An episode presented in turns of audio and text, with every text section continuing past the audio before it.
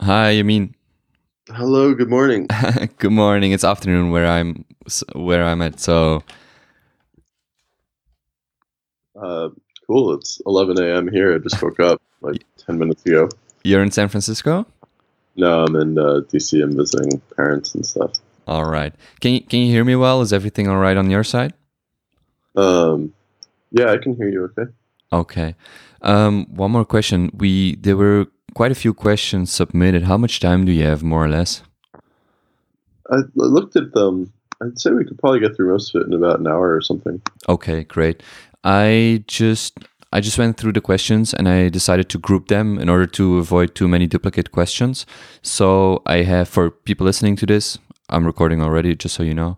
Um, so, so for people listening to this and who submitted questions, I made about four categories. First, we'll do some general questions, then some Spank chain related questions, then some Ethereum and governance related questions, the Moloch DAO, and then we'll just finish up, wrap up.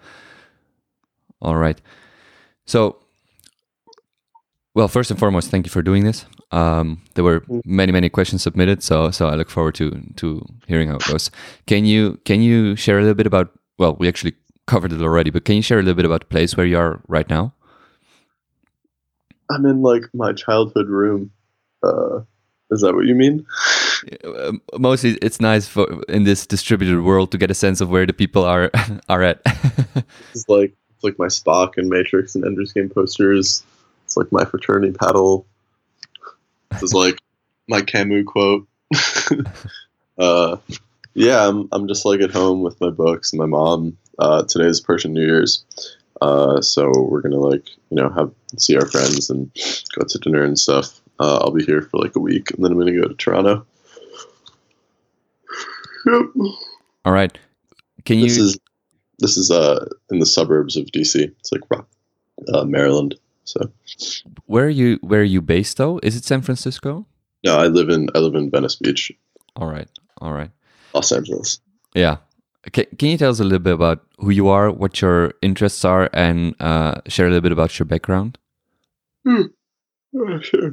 Um, I'm like a programmer, video gamer. Uh, I um, I, I grew up in DC. Uh, I had a fairly uninteresting childhood, I guess. Um, did some martial arts, played soccer, uh, learned a bunch of stuff in school. Went got a degree in chemical engineering. Uh, I left that um, after graduating to start learning about like programming and software engineering, and then worked on startups, did some freelance web development, and then eventually discovered Ethereum.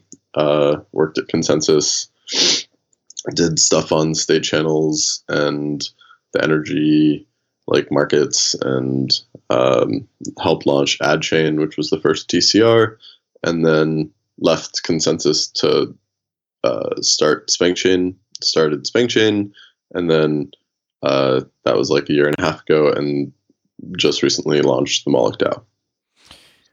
Who do you look up to, and if it's nobody in particular, where do you go for advice? I look up to Vitalik. uh, I look up to like you know the engineers and the builders uh, of the world. Um, I look up to the people who can inspire. I look up to people who, uh, you know, genuinely want to make things better uh, in like a sustainable way, which it seems like, uh, you know, technology is really the only way to do. Uh, it's like even if you make a social change, it's like not sticky forever. But if you like progress technology, there's no like going backwards. Uh, it's a lot harder to go backwards. So All right. So we'll start with the questions that were submitted by members. I will, because I grouped them together, I will not name people's, um, I will not mention the usernames, but in the thread where I post this video and audio, I will, I will link to them so people can actually see who asked the question. Uh, you just mentioned ConsenSys, and there were a few questions about that. As a former Mesh member, what's your take on the work of ConsenSys, and um, if you're familiar enough with the changes that have occurred since you left? yeah, uh, so ConsenSys is a really interesting company um, because it's not really a company. uh, it's like a venture production studio, which means that, uh, and it has like three different categories. It has its like enterprise work, it has its um, like open source, and then it has like the startups that it tries to spin up. So like ConsenSys incubates uh, Infura and MetaMask uh, and subsidizes them heavily uh, because they're powerful components of the Ethereum ecosystem. Uh, things like Truffle, um, they're, they're all part of ConsenSys. Uh, and then it also has, you know, incubated like Gnosis, uh, which spun out, launched a token, uh, and now uh, ConsenSys holds, you know, some of their equity and uh, tokens and so forth. Uh, and then on the other side, it does the consulting, um, building enterprise solutions and proof of concepts, and having partnerships with big, um, you know, Fortune 500 firms. I left ConsenSys the summer of 2017 uh, in May, so almost two years.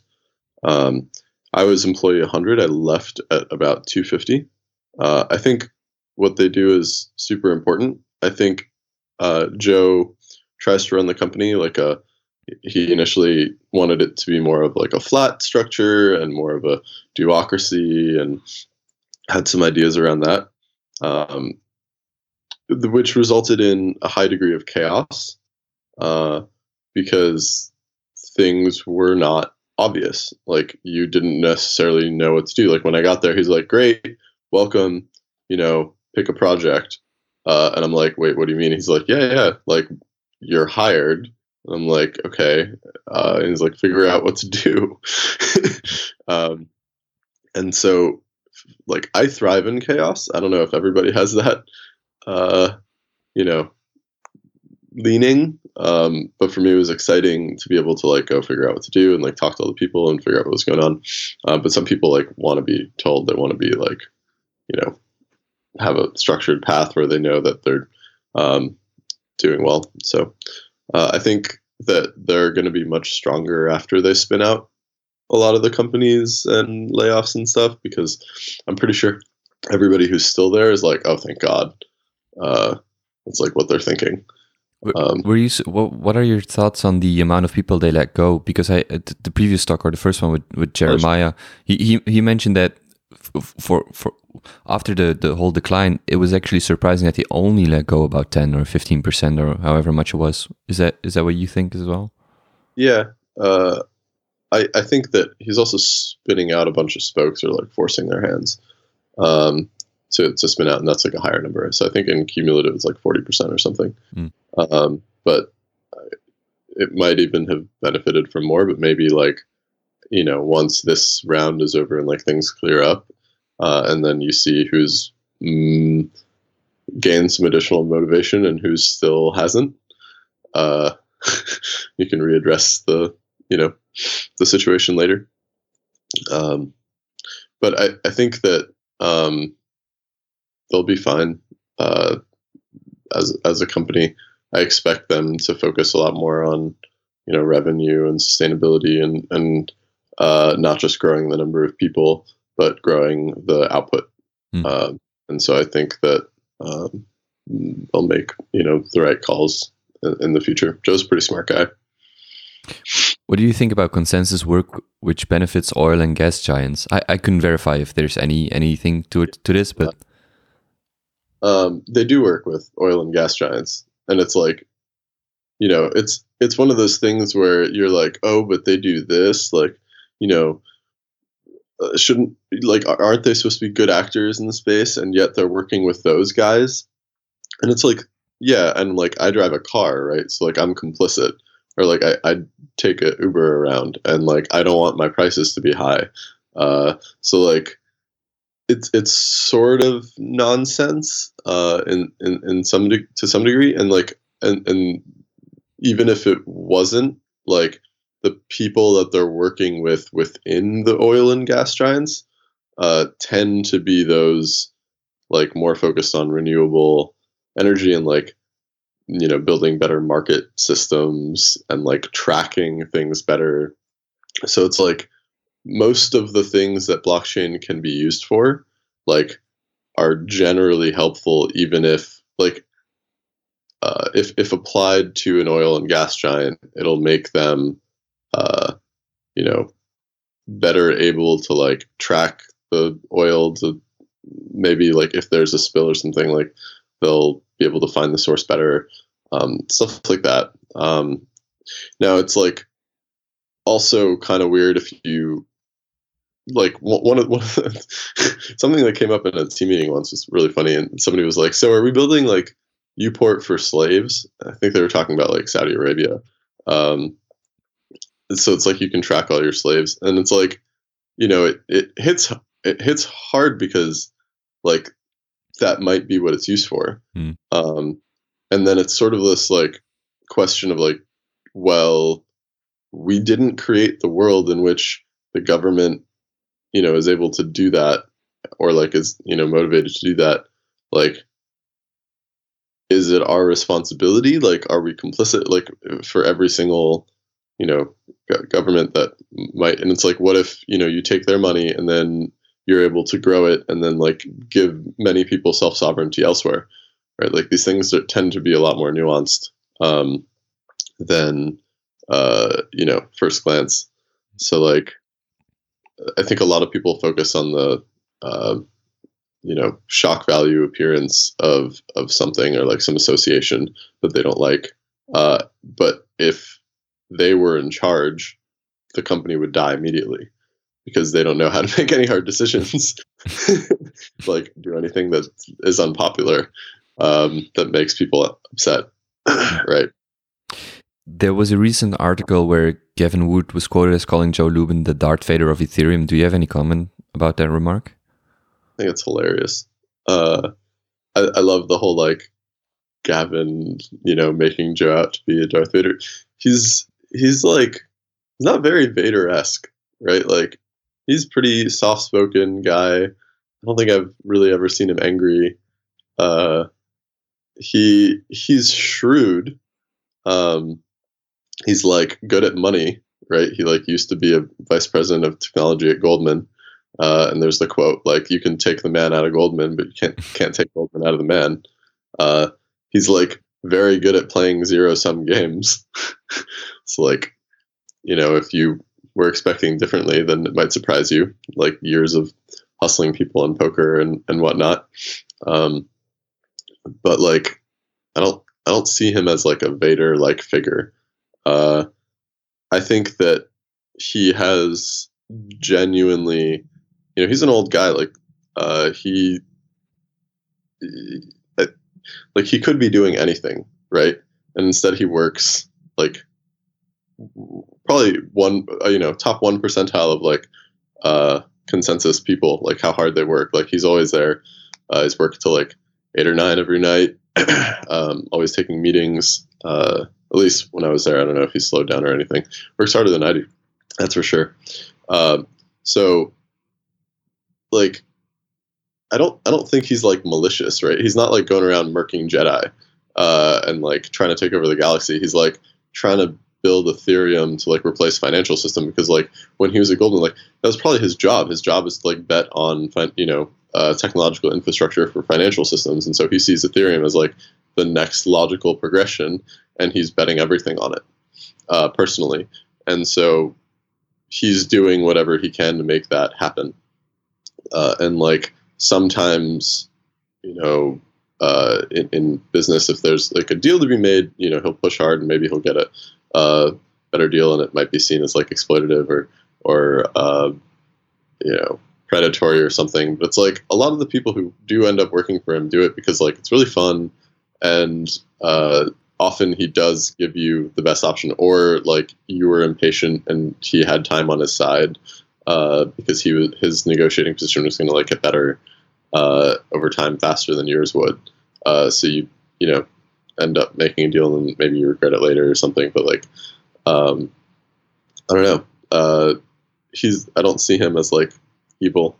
I think he's just like smart and wants to see ethereum grow Switching gears a little bit, crypto. So this is a question submitted crypto has already attracted much economic interest. What can we do to spark more interest in the potential social and political benefits of blockchain technology? Um, social and political benefits. So, like, what?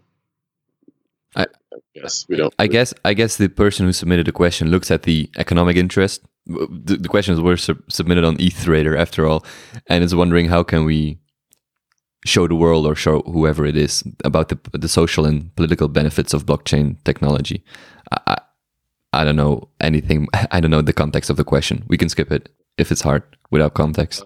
Uh, I'll I'll talk about it for a little bit. So it's like social, political, like the way capitalism works. Uh, typically, like rich people get the cool stuff first, uh, and then they make the means of production cheaper, and then everybody else gets it. Um, so like we shouldn't be surprised if that's how this is playing out. And like the first people who play with like fancy blockchain toys are like the people who are the most economically incentivized uh, to do so. Um, so like just by having you know economic interest, it makes the social and political uh, use case more likely to happen sooner. Um, and like the types of stuff that um, interested there is like you know uh, low cost of remittance for doing like international uh, donations, um, and we've, we've started to see that. Um, there's there's some like you know UN uh, UNICEF. I think like Web3 Foundation was doing some stuff with them, helping them not only do donations but also like track the people who receive them. Um, I think voting is probably one of the areas that'll be most helpful um, because you know we we've had like we have paper ballots. It's a disgrace. Like we should feel ashamed of ourselves. fucking year is it?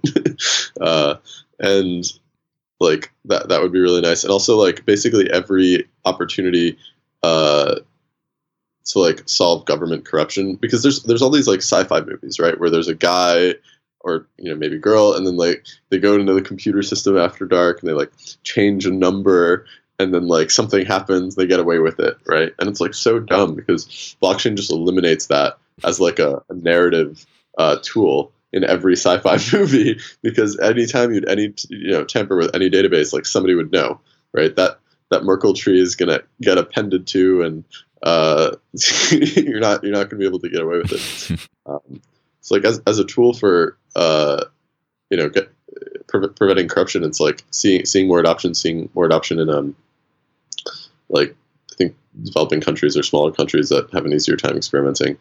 Um, but yeah, it's it's a long it's a long road uh, to get there. Um, I, I, think that the economic interest will drive it drive it there. Mm-hmm. We we will touch on the economic interest a little bit further down the line. What's your switching over to SpankChain? What's your elevator pitch for SpankChain when asked what you do for a living?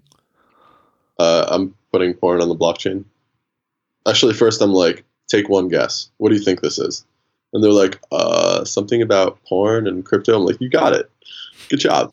Um, and so, you know, I, I start out with, I was like, we built, you know, micropayments infrastructure on Ethereum. Uh, and like, we built a camsite. And so you can get paid in crypto and earn crypto. And then, like, um, you know, this is important for the adult industry, not only because, you know, that's where all the technology gets adopted first, but more importantly, because like they have their bank accounts shut down and their, you know, PayPal accounts frozen and, and stuff like that. And so like it actually matters to the adult industry uh, because they are discriminated against by banks. Uh, and the people who are the most likely to move over to a new financial system are like the people who are the most ostracized by the existing one. And then people are like, okay, I get it. I get like the why. And the why is really important. Uh, so for yeah so like you know if, if, i still have time in the elevator then i'll talk about various products and like spank bank. It's a you know you stake your spank in mints booty uh, they're like wait what? By that time they're, they're usually laughing. Yeah.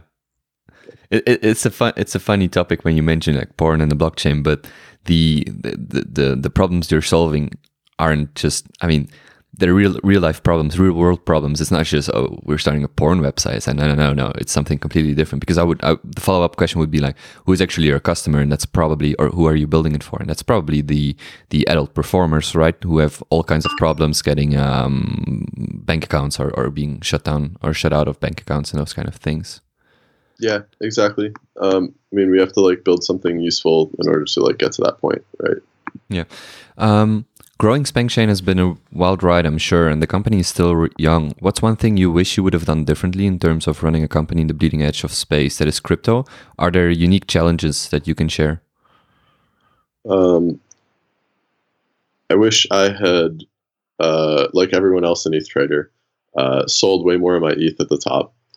Um, but aside from that, um, probably invested more heavily in mentors uh, earlier on. For you uh, personally or the company? For me personally, just so I could like, I've learned basically everything the hard way. So it would have been nice to be like, hey, what do I do? Um, and you know, I, I still can uh, find more mentors and stuff. Um, I, you know, like SpankChain this past year focused a lot on like the bleeding edge of technology and like the state channel stuff and um, you know launched our micropayment system with Connext and, and now they're bringing it to market for the, the rest of the ecosystem uh, we it like was a good strategy to market for the um, like crypto community and then try and use the like newly wealthy you know eth is at a thousand dollars uh, community to like spur the like initial growth of uh, SpankChain's user base. Um, but like as crypto crashed, like that became less and less viable. So I wish uh, I'd been more aware of that. Maybe pivoted earlier. Like right now, we're you know catering a lot to like Web two users, like adding uh, fiat options and like abstracting over you know um, like whether you bought in with fiat or or bought in with crypto and make it look like the same experience. Um, so uh, that that probably would have been wiser to do earlier. Uh, yeah. Um, I think I think that's about it. When it comes to introducing the crypto model to empower people in the adult industry, how has the general reception behind the scenes been? The adult industry is always referenced as being one of the first applications for new technology. It would be interesting to know if the cliche still has merit. Yeah, uh, for sure. Um,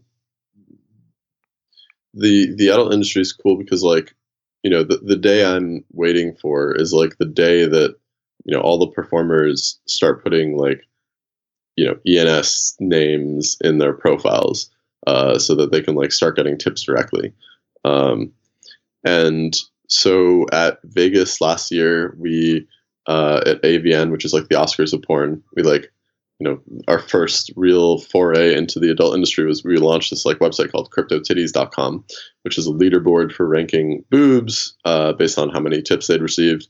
Um, and so it was really cool to be able to you know get performers to come to our booth and then be like hey look like we're, we're going to give you $100 cash uh, to take a picture of your tits. And they were like okay deal. Um, and then i was like and we'll give you another you know $100 in ether if you stick around and download like Cipher browser um, which was one, one of the best Ethereum wallets of the day. Uh, and so they, they did, and then we'd send them the Ether, and you know some of them would have to figure it out. But I think that my favorite part of that was like, uh, like the the sovereignty. Like they they'd never had digitally like digital sovereign money before that like lived on their phone that they controlled. Right? It's always like through some service. You're depending on some third party that you have to trust, and third party doesn't like you, right? Um, and so that that was really cool. And over the last year, uh, even though crypto has crashed, uh, they like we've we've gained a little bit more recognition. Um, people have had the you know opportunity to let it sink in, like what's going on, who are we, um, and so the reception has been really good. Uh, it's it's gotten really hard to talk about crypto in adult without talking about SpankChain, uh, which is a goal uh, of ours. Um, and I think this year is going to be uh, a lot more business focused, a lot more um, emphasis on partnerships uh, for our payment processor, uh, crypto payment processor product, SpankPay, um, to integrate to allow them to easily accept crypto.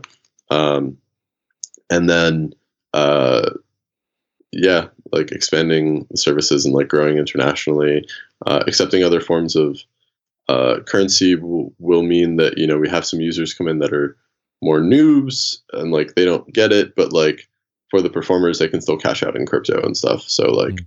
they've they've gotten used to it. Uh, one of my favorite things is seeing the community engage on Discord. So uh, we have a Discord, several thousand people there, fairly active, uh, and there's like performers teaching other performers like how to use, you know, like decentralized exchanges like radar relay and like mm. trading and stuff and, and a bunch of crypto enthusiasts that are like helping helping them along.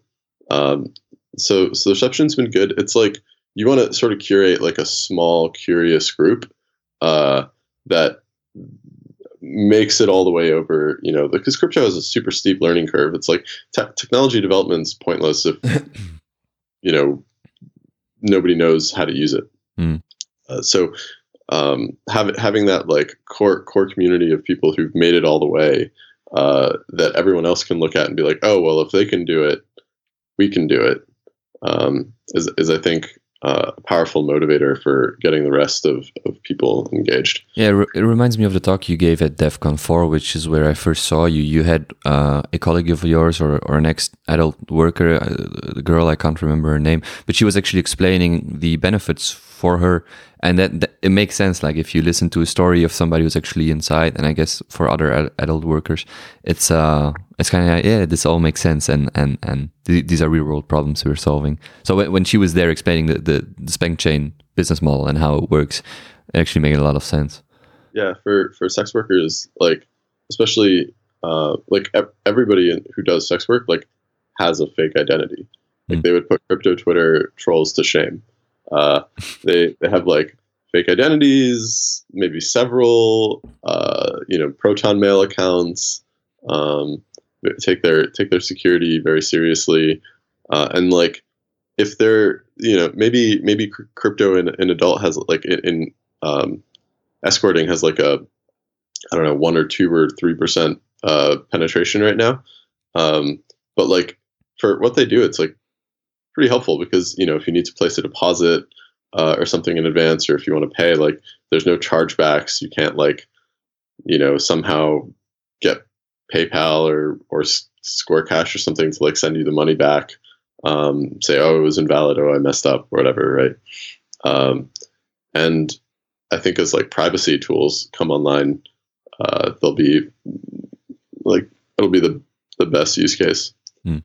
Um, how do the quote unquote blockchain space peers react to, to SpankChain? Um, I see Vitalik fre frequently mentioning SpankChain as one of the projects with uh, scaling solutions, but are all blockchain peers so open minded about the project?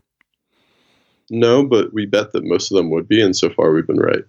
Um, so, like, it started out as a joke, um, and we sort of embraced it.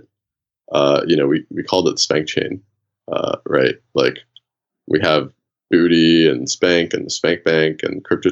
Like we we're having fun, right? Uh, we're not hiding what we're doing in order to appease anybody's sensibilities.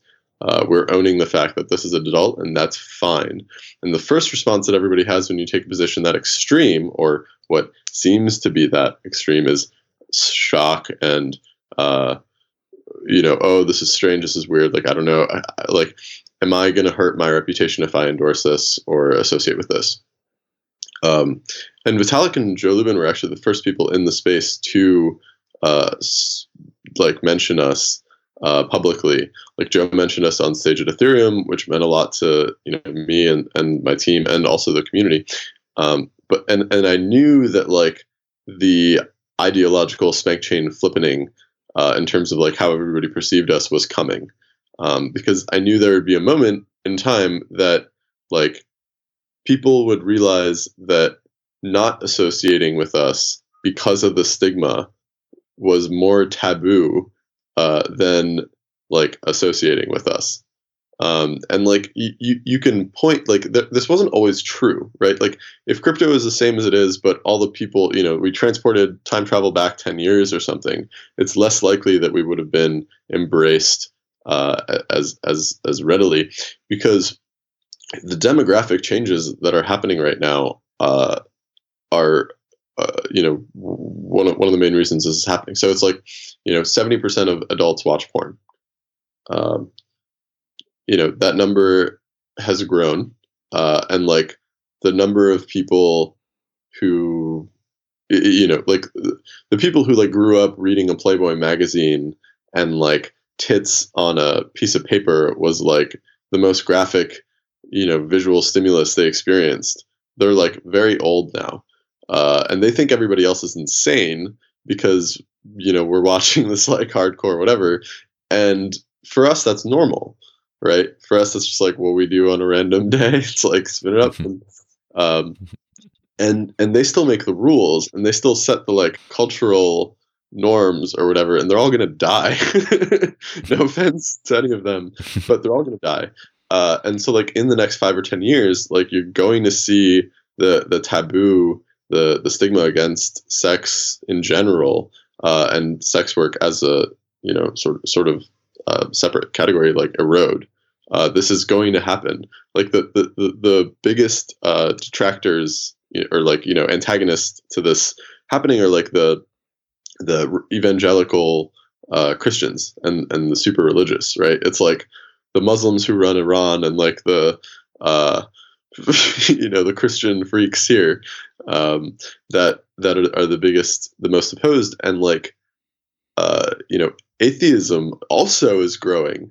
Uh, and with the internet, it's like really hard to, uh, you know, forcibly curate uh, people's information intake. And so they get exposed to all the ideas, and they're like, "Wait a second, none of this makes any sense." Mm. Like this whole God thing, like I don't know, man. uh, and so w- when you combine that, you you get this um, like this tipping point that that's about to happen uh, that I can see uh, pretty clearly, and like um, that's what I'm betting on and like I think Ethereum to me and like crypto, the wider crypto community uh, is sort of the next like tier of, of acceptance. But like the the way that we've progressed within the community is is indicative to me that this is this is actually the case that this is possible.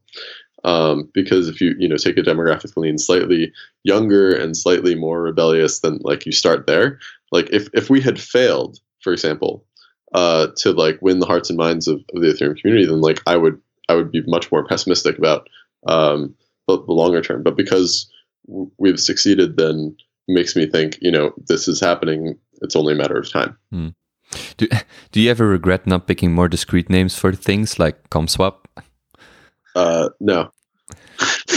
everybody who told me that like SpankChain was a terrible name was wrong. Uh, everybody who told me that Moloch is a terrible name was wrong. Uh, those people and like to be honest i, I do these things on purpose um, like i like to create mimetic filters like if you think SpankChain's a dumb name i don't want to talk to you mm. uh, like go that way right like i want to i want to hang out with all the people who think SpankChain's a great idea and a great name and like Moloch is interesting and like uh and like CumSwap is hilarious right um and like that's uh, that's part of the part of the beauty. Like we didn't even end up building CumSwap. It was just like a great joke. Like when I talked about it at Devcon 4, there was there was like a palpable silence, uh, like three seconds, right? Because I was like, and now announcing da, da, da, decentralized exchange, come swap, and everyone's like, uh oh. yeah, there's there was this like very quick, uh, you know, emotional progression. It was like he just said what I think he said. Oh God, is this okay? How are the people next to me reacting? And then like it all, it, it was like, is, do they think it's okay? Is it okay if I think it's okay? And like everyone collectively was like, this is hilarious, right? And everyone died laughing. And I was like, great. Yeah, you want so, you want to laugh, but you don't want to be the first one to laugh, probably. yeah, and and like you know that's that's how it is, and like it, it takes triggering people. Uh, it takes starting these conversations.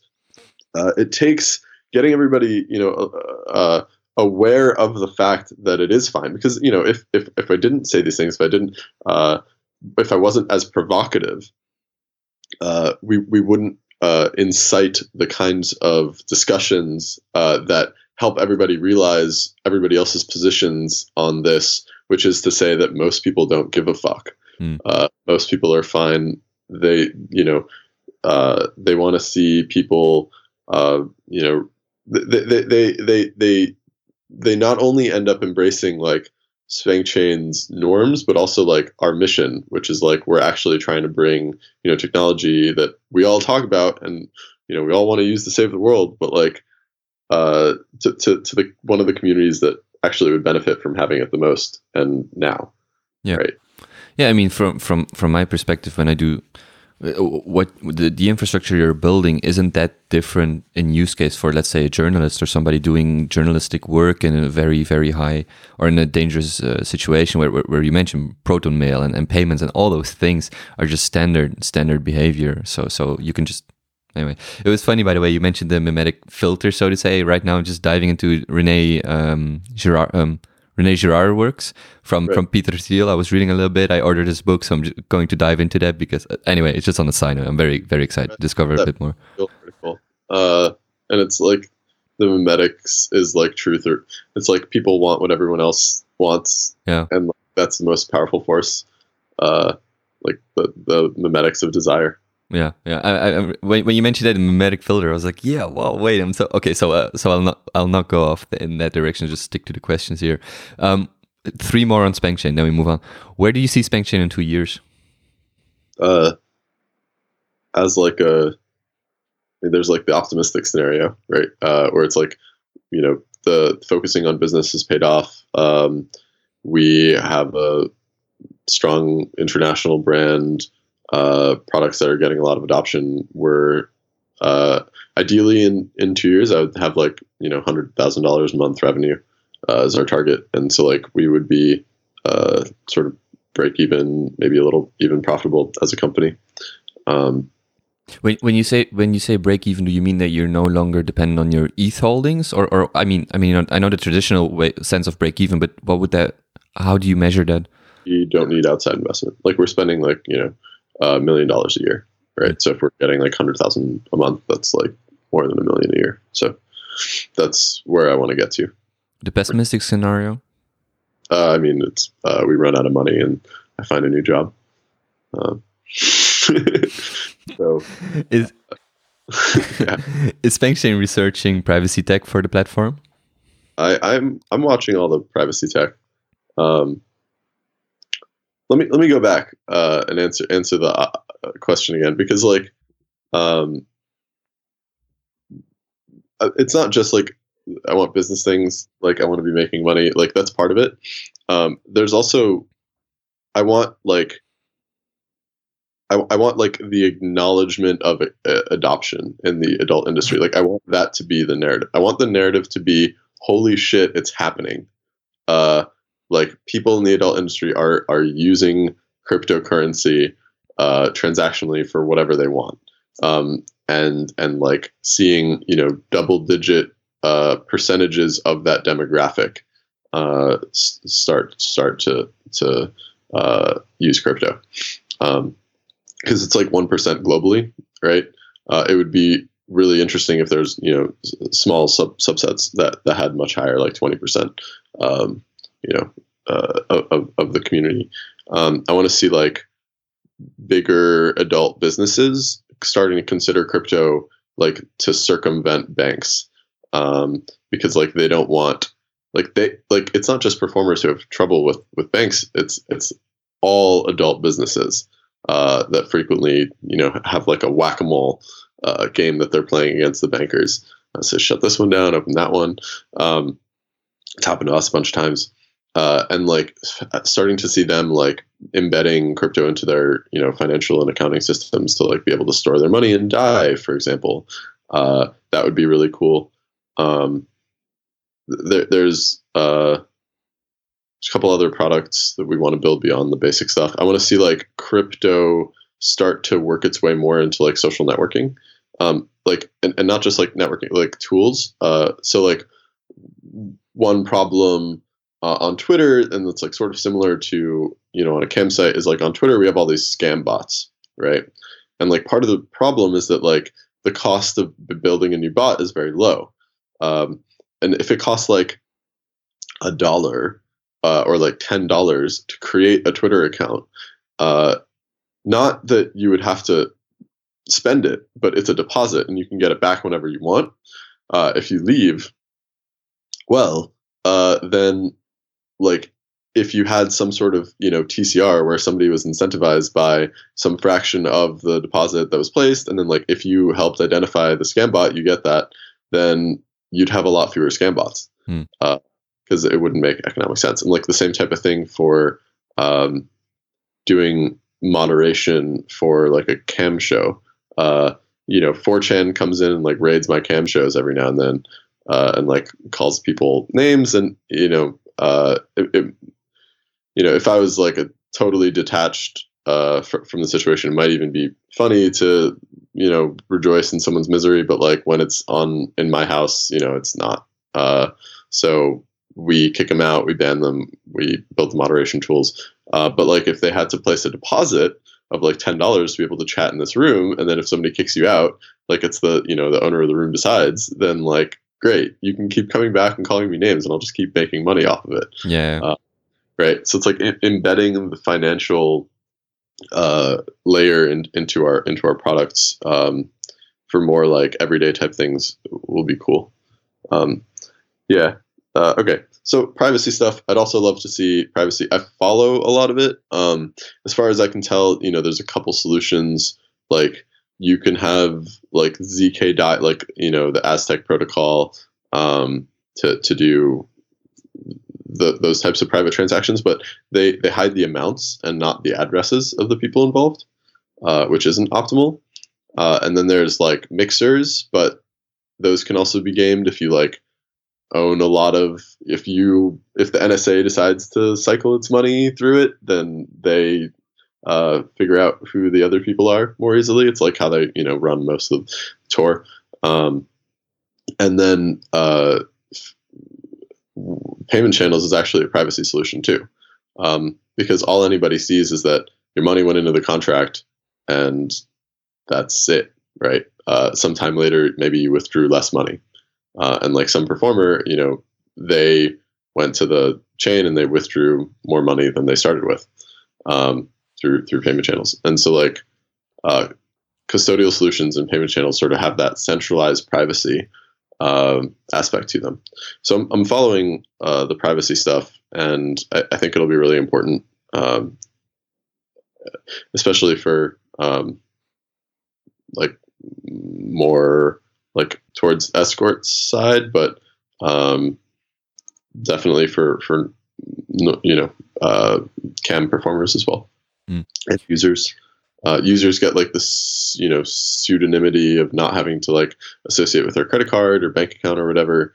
Um, but like it's still sort of traceable. So like if I had like a coin tumbler that everybody used in order to even uh, like that was embedded in SpankChain and like a whole bunch of sites used it to like every time somebody makes a transaction it gets tumbled uh, and you pay an extra I don't know small fee for for the gas of, of doing that or something then like um, you know everybody would have a little bit better privacy but that's like a hard coordination problem What's the role of SpankChain in the ecosystem regarding the um, regard regarding grants and donations or and or donations?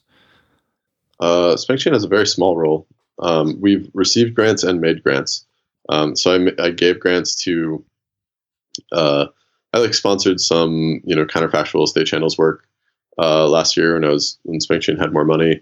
Um, gave like twenty five thousand dollar grant to Prysmatic Labs to work on a 2.0 um, like March of last year, so like a year ago. Um, maybe it was a little later. I can't remember exactly. And then uh, gave like fifty thousand dollar grant to uh, who built our initial um, payment channel library to do more counterfactual research. Uh, and then we, uh, in the latest news, received four hundred and twenty thousand uh, dollars as a grant from the Ethereum Foundation for the payment channel work. Um, I've been a technical advisor on some of the grants, like you know somebody in the EF text me and they're like, "Hey, what do you think of this?" Um, and so I played a small role. Um, I've offered to play a larger role, uh, and like you know, we're going to possibly play a larger role through the Moloch DAO. I think that one of the best you know situations that could happen is like a bunch of companies, you know, ICOs that depend on Ethereum and want to mm, you know make it move faster, like pool their treasuries as well, uh, and like larger holders come in. Uh, right now, there's about I guess I'm, I'm skipping ahead to some of the other questions on the Moloch, but um, there's you know 2200 ETH. There's 22 founders. Everybody put in 100 Ether, so there's about you know uh, $275,000 um, pooled, and we'll, we're starting to issue grants. Um, the first vote will pass today, uh, and that'll be to fund Kyokan for the uh, State of ETH 2.0 report that I commissioned them to write. Uh, that helped spur some of the, uh, you know, like, uh, you know, spe- speeding up the process um, on ETH 2.0. All right. Is it okay if we come back if we first talk a little bit about Ethereum and governance and the subreddits, and then come back to Moloch DAO? Yeah, sure. Yeah. So, um, so let's switch gears to Ethereum. What's one of the biggest misconceptions that you've seen over the years with respect to Ethereum, both the protocol and the projects building on it? Misconceptions uh, about Ethereum and and people building on it.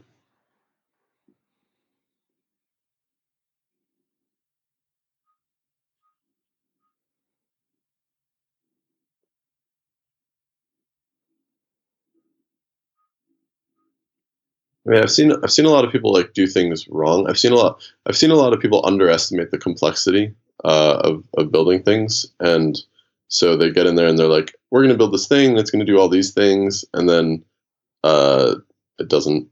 Um, like it's it's too hard to do that securely, um, pay for the audit, etc. So it's like a lot easier to build uh, and a lot cheaper to build simple things. Um, it's like something like Uniswap is a great example. It's like not a very you know, they like picked picked sane defaults for their parameters. They didn't like add governance. Uh, they just you know let you join and leave whenever you want. Um, it's a good system. Uh, pe- people also really underestimate um, the, like scalability limits, uh, and so they don't design their DApps to scale. But like for SpankChain, like scalability has never been a huge concern because we just built our own payment channels. And so when I get pitched by like other blockchain projects, they're like, "You should use this," and I'm like, "Actually, I have more scalability than you do, uh, because I have infinite scalability because I have payment channels. They have zero latency. Like you still have some stupid proof of whatever algorithm. So like, I don't know. Um, that's that's probably uh, the biggest misconception. People just like don't know how to build things on it yet because it's so new. Uh, so they have some strange ideas. When you first, oh sorry, we we, uh, we talked to CryptoKitties uh, team when they like broke the network, and they're like, "What do we do?" And I was like, "Well, uh, you should have thought about this. like they could have designed a verification game, for example, where like the CryptoKitty b- breeding uh, was like the computationally intensive thing that they had everybody doing uh, and paying for. But it's like they could have just made it so that you publish the results and then they have sort of a, a, side game where people can look at the results and they have a little node you can run uh, and if the result is incorrect then you challenge it and only in the uh, case where it is incorrect then do you do the verification on chain right? And that would have saved them 95% of their gas cost. When you first came across ethereum what was your reaction or interpretation? How has that lined up with where we are today? I first found out about Ethereum when I was living on the balcony of a rationalist house in Berkeley. Uh, and it was like shortly after reading Meditations on Moloch and being like, oh my God, coordination problems. Like, this is, you know, the Wait, big. Is, is that the, the Star Slate Codex post? Yeah. Codex. Yeah. Okay. So that's what inspired a lot of my recent work. Um, and also, what, what sort of made me understand what Ethereum is uh, when I found out about it, I was like, this is not just you know a platform for for transactions like Bitcoin, like this is a coordination platform. This this will, when it is ready, uh, reduce the cost of human coordination and allow like more interesting, you know, types of organizations uh, to emerge and emerge more quickly. Um, and so I thought that was really cool, and I wanted to figure out how to harness it. Um, and so like I'm going to talk about Moloch again, but like just so you know, built a DAO. It's a grants DAO.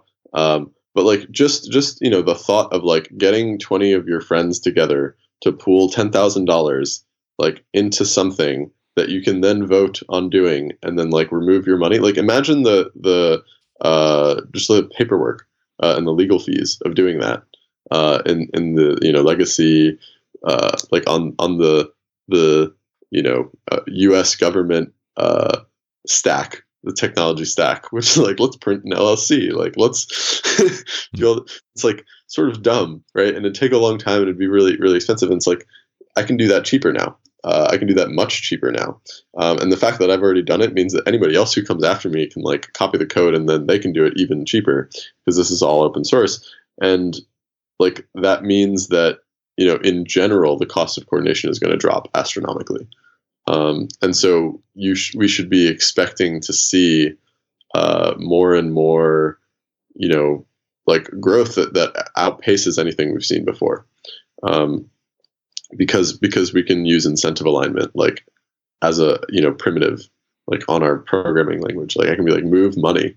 Uh, like solidity is you know one of the only languages uh, it was one of the first that allowed you to do that. Um, so i guess uh, how has that changed over time? It hasn't. It's just like uh, at the beginning when i got out was sort of greenfield. Nobody knew what they were doing and it took me a minute to realize that nobody knew what they were doing. Uh, and now still nobody knows what they're doing, but like some people know a little bit better. Uh, and and so it's still very early.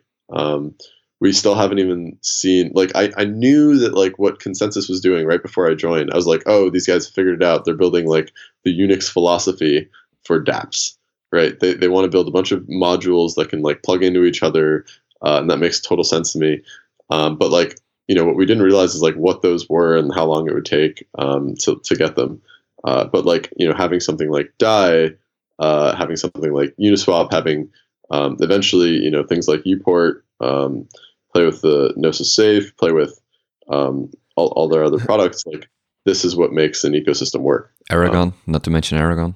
Aragon, yeah. Oh. Uh, when you have DAOs that can act as individual agents, like that's so cool. Um, that that totally changes, uh, like you know, like how DApps uh, development works because now you're not like oh i'm going to build my thing. It's like how can i leverage you know these five existing frameworks uh, in order to do something even more interesting? Mm. would you be interested to be the release coordinator and or have an active role in the core dev calls? Um, i don't really know what that entails uh, like pro- like suffice to say the answer at this time is no. Um, i've i've I have a day job. Uh, I should probably keep doing my day job. Uh, maybe sometime in the future, um, I'd be more interested. Um, but yeah, uh, it, it's. I feel like the core dev calls are also like a lot of work, and I'm. Uh, you know, I've, I've played a little bit of a increased role in the community in the last couple uh, weeks, months, but mostly that's like because I see the difference between like what the prevailing narratives are and what I think they should be. Um, like acknowledging competition, acknowledging that price is important, um, stuff like that. And and I saw the opportunity to contribute meaningfully to that. Um, and like I don't think there's a whole lot else uh, in in the short term. And I think like I could serve the community best by just like focusing on making SpankChain work and like get adoption. Do you believe some of the rumors that the Afri Rage Quit and various other activities was a socially engineered PR stunt? Uh, I don't know to how much it was planned and to how to what extent it was like just opportunistic or to what extent it was genuine. Um, I don't really trust people uh, that often, so like when I see something like that happen, you know, I, I tend to wonder. Uh, I'm like, well, what if he did plan it, right? Like, how would this have turned out if this was what he wanted? And so it's like you know i think i think like the the reaction from like the very you know the tree huggy hippie uh like you know ethereum uh nice people was like protective right? It was like oh how dare you guys? You you know you said mean things on the internet to this guy. And it's like you know he wasn't he, he was provocative on purpose right like he could have he could have raised the question quietly He could have said something you know hey like here are the reasons that i think you know pros and cons like i want ethereum to do really well so like you know is there any way to incorporate the technology? But he didn't. Uh, he was like uh, you know polkadot's sharding is better than ethereum's. Come at me bro right? Or like prove me wrong or whatever right? And it and it's like when, when you do something like that like what what were you actually expecting? Um like uh and and and so it's like if he didn't expect it he was dumb uh for not expecting it uh if he did expect it then uh it would have behooved him to realize what was going to happen and then how he could get sympathy from it not saying that's what he did. What I'm saying is like that's what my suspicions would you know lead me to uh, to to wonder. Um, and like because of his absence, because uh, then he used the opportunity to rage quit. You know what I'm thinking is like you know if you're planning on rage quitting anyway, uh, what better way to do it uh, than like to get the sympathy for all those people before you go? It's like that that's what makes me think it might have been planned, but like I have no evidence, right? This is all conjecture. Like Afri seems like a chill dude. Like I've met him before, uh, and like at ETH Buenos Aires. Um, but like I also know that you know him and all the rest of the Polkadot team are like capable of shisty shit, uh, and like it's it's not like out of the question that they might socially engineer something like this because like what I was talking to Afri about uh, when I met him was like, "Hey man, let's uh let's fork Ethereum." This wasn't a good idea, by the way, uh, but I was like, "Hey, let's fork Ethereum and like set EOS's balance to zero because they've got like a billion dollars sitting in one account. And here's the plan: we'll restore all of Polkadot's locked funds if you guys make this change, and we'll secretly hard fork and dump on dump all the old chain on everybody while the new chain gets listed, and like everybody will have the option of like either staying on the chain with EOS to get dumped on by EOS, or like moving on." Like, which one are you going to value? I thought that'd be funny, but like you know, the coordination overhead of that is is significant, and the the uh, wiser, you know, more responsible uh, community leaders uh, were like, no, that's a terrible idea. Like, you're gonna completely eliminate the confidence and you know the immutability and like uh, whatever like special state transitions in the Ethereum protocol. But like they were down, mm. right? That's what I mean. Uh, so like, that's uh, yeah. It, I don't know. Uh, this this stuff can get pretty Game of Thrones, right? Like, and like everybody who doesn't think that is like living in a little fantasy bubble. Mm. yeah, and they have a few hundred million dollar incentive to whatever it is they, they might be doing. Like the, the EIP 999 just 999 just keeps coming up, and those kind of discussions. It's kind of hard hard to see from the outside, or hard to to yeah, you think, okay, you know, they're bringing this up. They care. Like, it's like, mm. yeah, I get it. You know, they have money at stake, but like, they're also incurring a cost on everybody, mm. uh, and it's it's much less of a cost to them. So it's like, yeah, they're so, they're socializing the cost by just splitting the community in some way, I guess. Right. Yeah. Um. So so let's jump into the Ryan Zurrer um, discussions. Our next question. yeah, I, I'm leading you down a, a, a bad a bad hole, but I, I'm, I'm, I'm yeah, yeah, I'm, I'm, I'm, I'm, I'm thinking about it, but I'm just reading people's questions, so I'm, uh, I'm completely innocent. So this is this is a post somebody wrote. Um, so what are your thoughts on r/ethereum and the mod situation? They seem very apathetic, burned down, and misaligned with most of the discussion around Polkadot and Ryan Zurrer. Taylor Taylor Monahan basically killed the conversation with a fake attempt at engagement, and that was the end of it. No further follow up has been made, and Ryan Zurrer continues to sit as a moderator.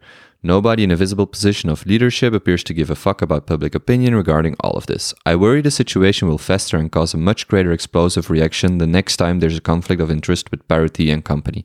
What do you think? Do you have anything to add about how this matter was handled? So I'm actually going to disagree. I think uh, thus far it was handled pretty well. Um, like I think that it's it's hard to like manage people, manage process.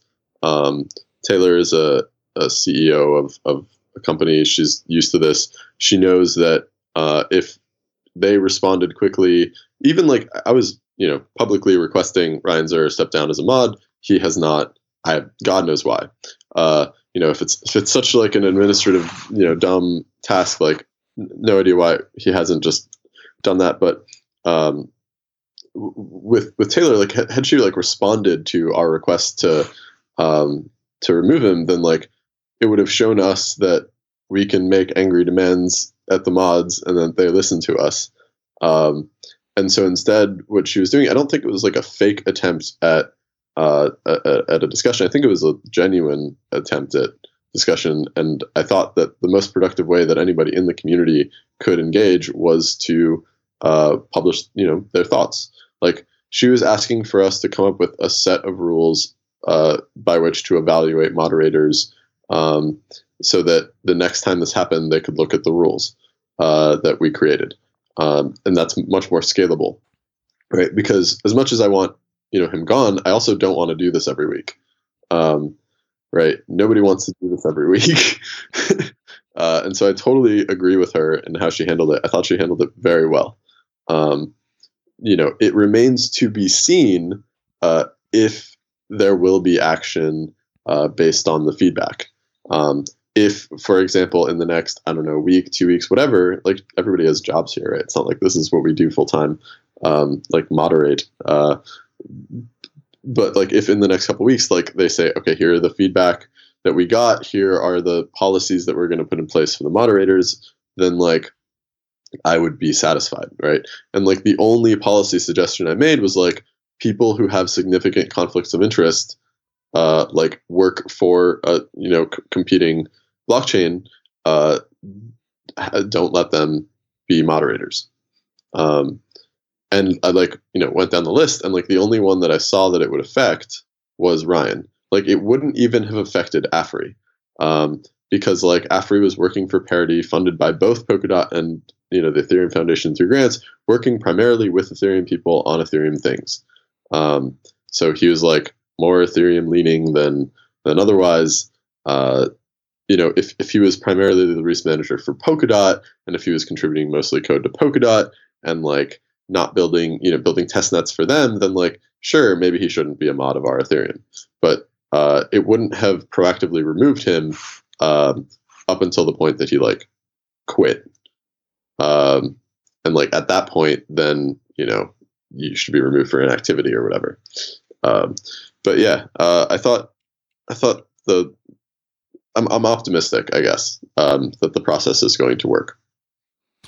Do ETH holders have a coordination problem? Like, do you have any advice for people in the r/EthTrader sub who want to participate more actively in ensuring the best outcome for their investment? Yeah, I mean the the distribution of Ether is is super broad now, right? So there's a lot of people who have an incentive to to make this work. Um, ETH Trader is is a very crude tool uh, to to try and uh, push you know your your governance um, agenda. Uh, I would say absolutely uh, we need better tools to coordinate as, as a community uh, of stakeholders.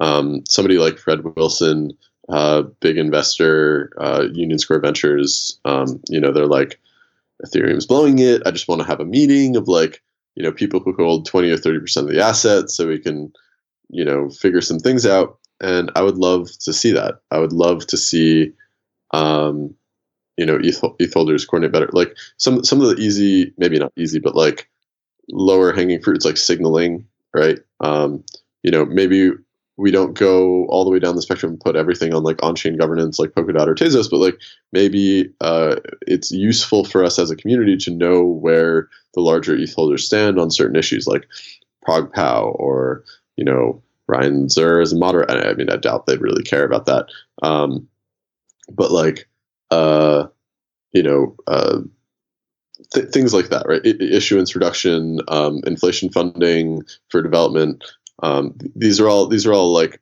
sort of contentious issues, um, and without proper signaling, it's really easy to dilute uh, the the signal that that comes from the holders because like I could just be an anonymous Reddit troll or you know some Twitter account and like say a bunch of stuff and like there's no way for those people to to talk to besides signaling, there's also like uh, two two or three different teams I know working on um, like chat rooms for whales, um, where like you have to prove that you have at least I don't know, you know, hundred thousand ether to get in, um, and that would be really cool uh, because because then you know each of those people may have some ideas like here's what we should do here's what we should um, but like they don't have the means to implement it or, or and they don't know what everybody else is thinking and this is like a uh, a larger group of stakeholders than I think many of them are used to because they're used to like being uh, like private investors in a company where like they have a board seat, right? And so, not saying they should have a board seat, but it'd also be helpful to to hear their feedback. Yeah, I'm just just wondering how that works because my, Vitalik is probably my only reference point, and he holds about I don't know 70, 80,000 ether in that in that address that everybody knows about. So I, I just I'm just trying to, and and and I would say that Vitalik his reaction to this whole our ETH, Ethereum thing was like we have more important things to do, or or maybe that's not what he said, but he said something like I'm I'm concerned about the tech, not about these whatever these like the ProgPow the ProgPow uh, discussion and even the whole ethereum r/ethereum discussions like yeah i mean fine but that's not one of my main concerns right now and i love that because uh, a large part of my motivation of doing it is like like try to save Vitalik's time as much as possible. Mm. Uh, like the less that he needs to get involved with this stuff, the faster we'll move. Um, so like I, I don't know, maybe maybe this is maybe this is foolish, but like uh, you know, at least part of the part of the motivation is like helping save save him and save the, save the other devs time. Um, because like you know, it might it might take me a couple days to like talk, talk like make an argument for removing Ryan as a mod or something, but like they've been bringing up EIP 999 for like the better part of 18 months.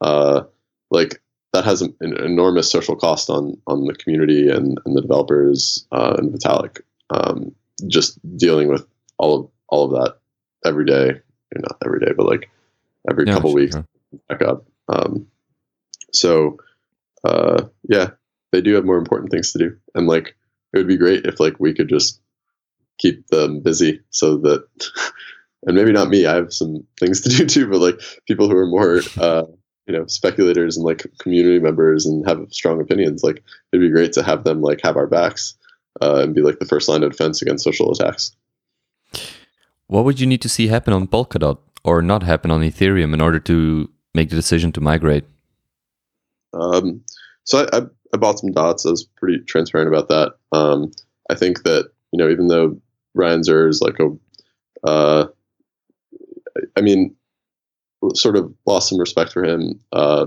and just how he's handled this. Like, I don't think he'll be a good community manager for Polkadot either. Uh, but like Gavin's team has crushed it. Uh, they're shipping great technology.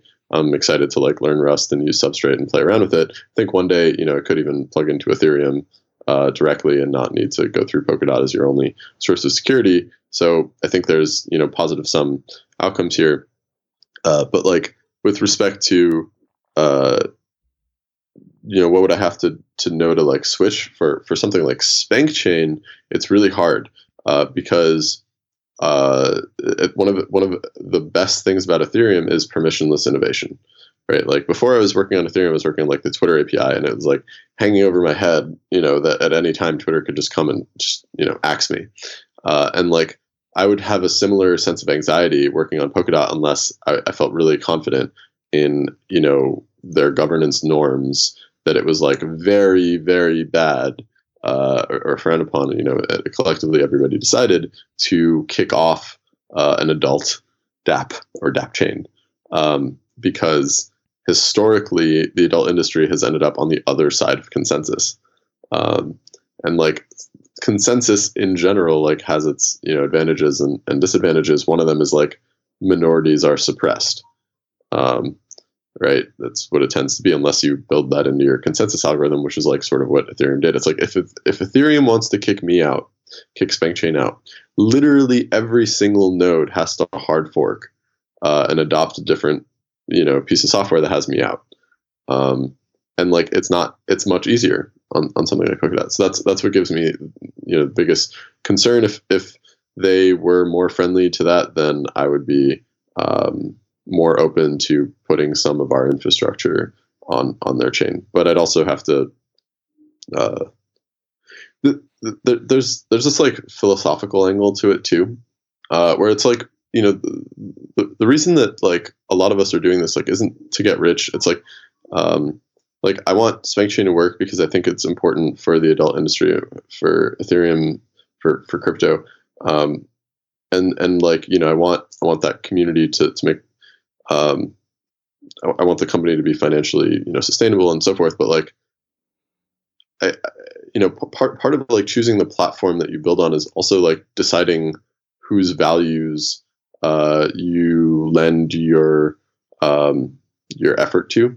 Like let me let me explain. Like somebody like Vitalik, right? When I talk to him about like what he would want to do, uh, if he wasn't working on Ethereum. He's like, yeah, I would want to do like immortality research. Uh, and like somebody like Gavin, like I don't think he has as lofty ambitions. Uh, like I think he would drink like fancier beer uh, and like have a have a good time and like, but I don't I don't think he would like try to save the world, you know. Uh, whereas like and so you know Vitalik like maybe there's an argument to be made that like by working on Ethereum by helping give him more leverage in the world. Because if Ethereum works, then he's wealthier and he has the ability to do more things. Like maybe the fate of humanity depends on Ethereum winning, right? like maybe we discover immortality faster. Mm. Um, and like I know I sound crazy when I talk about this kind of thing, but like when when you when you have the opportunity to pick your your leaders, when you when you have the opportunity to pick the people that you empower, like uh, you know, I, I want to do it for the, for the people that are the most aligned with my values too. Um, so I would I would also need to see, uh, and and and and like Vitalik and Joe, you know, have mentioned SpankChain and embrace, embrace SpankChain to some extent, and like, you know, I would have to see something similar from uh, Polkadot or whatever, you know, if if they want our participation as well right? I'm not going to go to Polkadot and be like the weird kid uh, that's like, you know, everybody sort of just mm-hmm. deals with, right? Because like, fuck you, right? Like, you know, I'll, I'll, I don't need you, you know, I'll just chill. Um, for other, for other things, I'm uh, uh, interested, like, you know, DAO structures, like uh, Aragon building on Polkadot as a signal. Um, if if a lot of the easy governance libraries migrate, um, then it'll be easier to build governance things uh, on Substrate or whatever uh, than it would be on Ethereum. Then like there will be a period of time where uh, before you can like plug Substrate back in, uh, that you know you you might use Polkadot for security or something. So, uh, yeah. Just I'm just looking at the clock. Do you have some more time? I mean, we just we, there's still a whole chapter on the Moloch DAO, and you were mentioning. So, let's keep going. Fuck oh, it. okay, so let me so let me ask two more questions on the Ethereum and the government stuff, and then move on over to the Moloch DAO because you mentioned Substrate and you talked about it on the POV crypto. One one of the things you could fund, but let's just two more questions. Um, let's see. Um, I'm not sure if the premise is correct for this one, but if Polkadot also uses the EWASM design, is it? Um, it seems plausible that products and services could migrate from Ethereum to Polkadot. Is this true? Mm, yeah, uh, I think so. I mean, I, I, don't know if it'd be like fully compatible out of the box. I think that's what the question's asking. So I guess my answer is like I'm not really sure. Mm. Um, I, I'm assuming that if they adopt the compiler that makes it possible, then yes. So, but I don't know the nuances of like what it takes to implement EWASM on their WASM or you know compile the Solidity natively. Where do you think? What do you think Ethereum's greatest weaknesses or th- threats are, and how can it overcome them? Plus, where do you see Ethereum in the next two to five years? Um, probably Ethereum's greatest threat is like its identity crisis. Like, who is Ethereum? Like, is is Ethereum ConsenSys? Is it the Ethereum Foundation? Is it, uh, you know, the companies that ICO'd and have a lot of ether?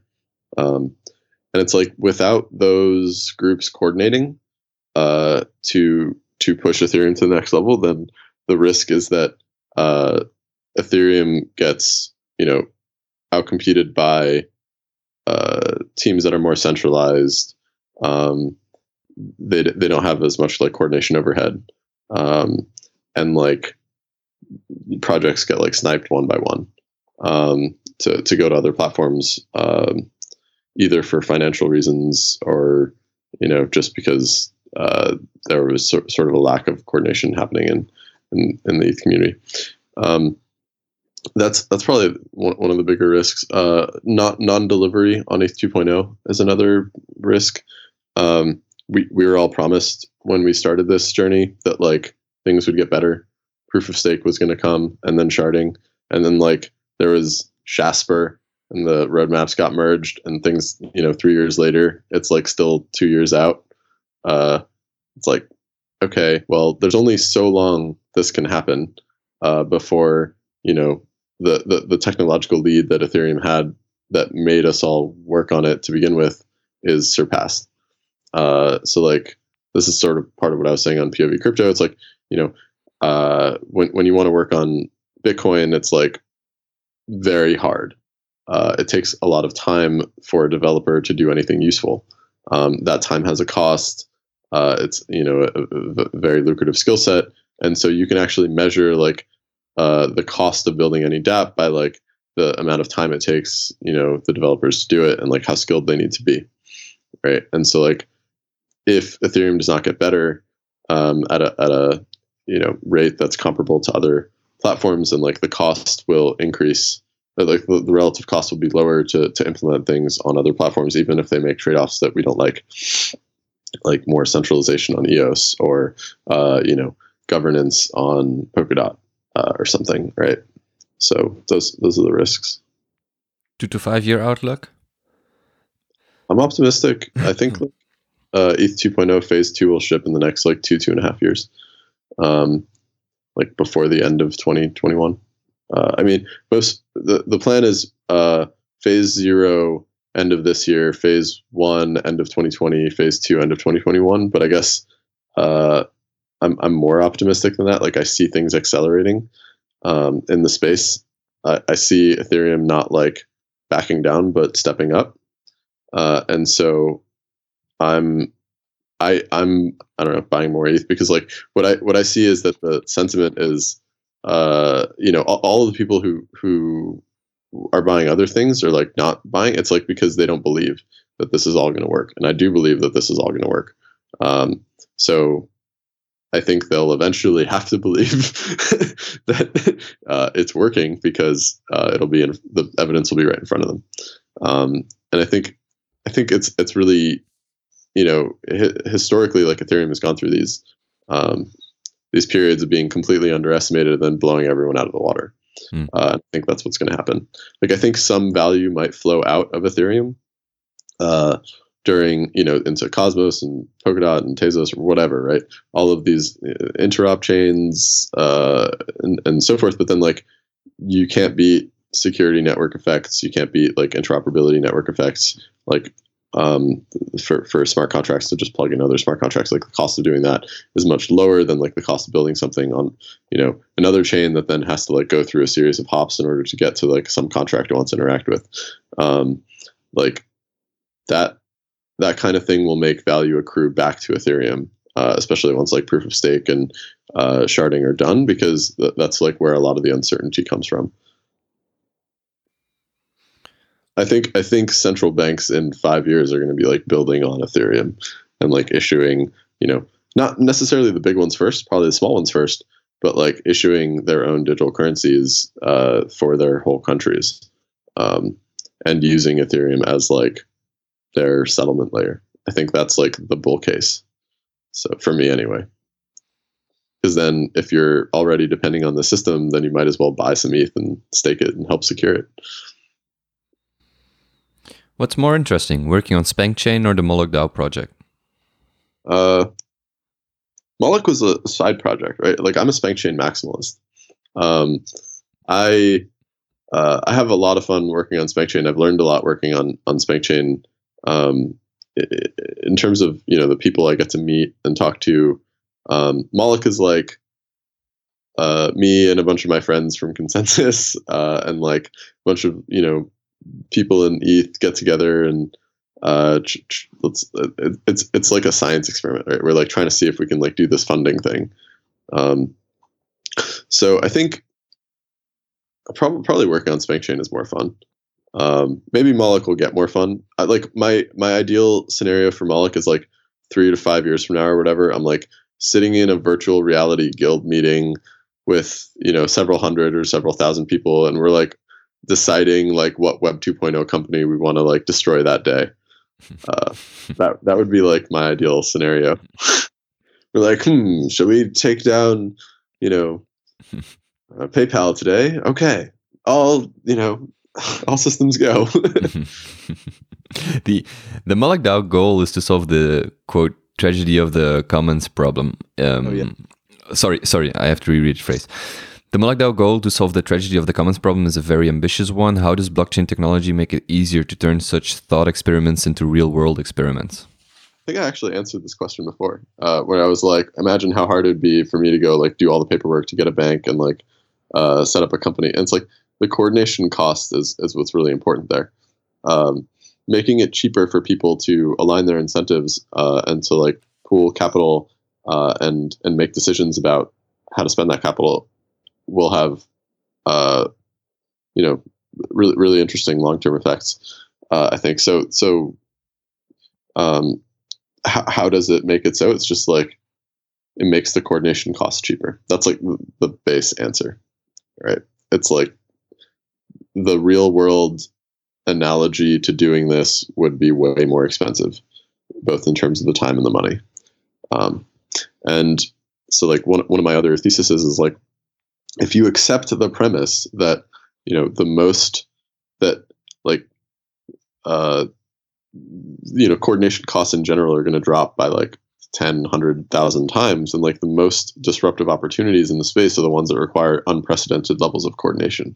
Because it's coordination at a scale that people previously thought was impossible that is now like feasible and cheap. Uh, and so if you're looking for those you'll do well. Like it would have been weird to say you know a bunch of people are going to uh, get together you know all over the world and decide to value and contribute to this network which has like a embedded virtual machine that can act as a settlement layer for all of our transactions uh, and even allow us to program our money like, right? But like this global movement happened and and faster than everybody expected because it was able to like self-select for the people who wanted that and and they they they say you know what? I'm going to spend my life working on this because like this is the way that you know i'm i'm going to achieve like what i want in life what what i like it, this is going to make the world that i want more likely. Um and so people contribute um and and and like because it's open it's permissionless like they don't have to sign up you know they don't have to uh talk to anybody they can just like write some smart contracts um Well, some some somebody wrote this. Now that you mentioned the the e- the ease of signing up, the Moloch DAO is live, but information on participating is pretty technical. Pretty technical. Is it intended to be exclusive towards technical folk, or what is the current status of the DAO as far as? So, oh no, sorry, those are two separate questions. So, is it intended to be exclusive towards technical people? no uh there's a bunch of non-technical people in it too that just like be, you know have a bunch of eth and want to see eth do well. Uh and like i think uh it'll it'll be fine. Uh it, it- basically the only rule is that you just have to get voted in by the existing members. So like uh you can't just join. Uh somebody has to submit a somebody who's already in has to submit a proposal for you. Uh so like because of that um How do you f- do you define you? Is it like do you say, well, this ether address or this person? Like, can you keep This- your anonymity? you can keep your anonymity. You just have to make you know a, a, a good enough argument uh, for why everyone should accept you. I I have a particularly beautiful ether address. Is probably not Right. not a reason. Uh, but it's you know if somebody comes to me and then I'm like, okay, I'll keep your you know anonymity, but like uh, I'll vouch for you and I'll say you know here are some characteristics of this individual. I trust them very highly, right? Then it's sort of it's sort of like you know how do you buy drugs, right? You're like you know I got a buddy, and then you're like somebody's like, is he legit? And I'm like, yeah, he's legit, right? That's like all you really need to know. What what is the current? This is this was a follow up question for from the same person. What is the current status of the DAO as far as assets, members, and proposals? Yeah, um, twenty two members, uh, about to be twenty three. Um, each person came in with 100 ethers, so 2200 ETH, $275,000. Uh, the first proposal was submitted to pay Kyokan back for the State of ETH 2.0 report, and that's $3,000, uh, and the voting ends today. Uh, and so if that passes, they'll be the first member that got in uh, through a grant. Um, just how, uh, how, so those 22 members have to sign off on it individually or is there a quorum or, or how, how does that work uh, there's a seven day voting period and uh, so long as there's more yes votes than no votes it passes. Uh, and then at the end of that there's a seven day grace period and you have the opportunity to exit. Uh, you can rage quit the guild. Um, so there's a button there's a function on the smart contract called rage quit. You have you know 100 shares. Your shares are a claim they're both a claim on the capital and your votes. So if there's let's say 10,000 shares outstanding and you have 100 you have 1% if there's uh, $10,000 worth of ETH you rage quit your 100 shares you get $100 right? Um, so y- during the grace period if you have not voted yes on anything um, that is in the voting or grace period you can you know take your ball and go home. Uh, it's it's meant for people to be able to say, you know, the the the, the, the biggest problem that you have when you when you join uh, a grant DAO is like, how do I know that all of the other people who might have more votes than me aren't going to bully me in order to like spend my money in a way that I don't want? And the way you solve that is like, well, uh, you know, let everybody leave at any time, and now that problem doesn't matter. But you have uh, to be voted back in if you would like to rejoin, right? So yeah, that's a problem. good luck like dodging the draft and then coming back. You know, like yeah, you'd have to make a really convincing argument. You might even have to pay more money uh, than it would have been if you'd stayed. Mm. But, uh, following up to this, when will I, a pseudonymous but very pro Ethereum user and ETH trader, be allowed to join your Moloch DAO guild with a modest contribution of something like 10 Ether? Yeah, so long as you can convince us that, you know, you're not like an enemy, um, then it's fine. Um, and this is this is also to be more specific. This is like for the first version. Um, in the first version, I didn't. I, I optimized heavily for simplicity. Uh, I didn't want to introduce a bunch of mechanisms that one would impair the social scalability. Uh, like I'd have to explain it to everybody, and then I also have to get them audited and make sure they work properly. Um, in the future, I could see an upgrade allowing us to like force rage quit somebody, um, which means like you get your money back, but we also don't want you here anymore. Mm and in that situation, it might be a lot more lenient uh, to outside people who are uh, more anonymous because the total downside is much lower. Whereas right now, if somebody joins anonymously and they defect, then what they can do is like spam the proposal queue. Uh, the anti-spam mechanisms aren't like that good. Um, it, you know, you, you basically lock up 10 ether for two weeks uh, when you submit a proposal, uh, and you get it back, right? So it's not that expensive to like clog the proposal queue and what everybody else has to do is everybody else who's already in has to rage quit because there's no upgrade mechanism on this thing.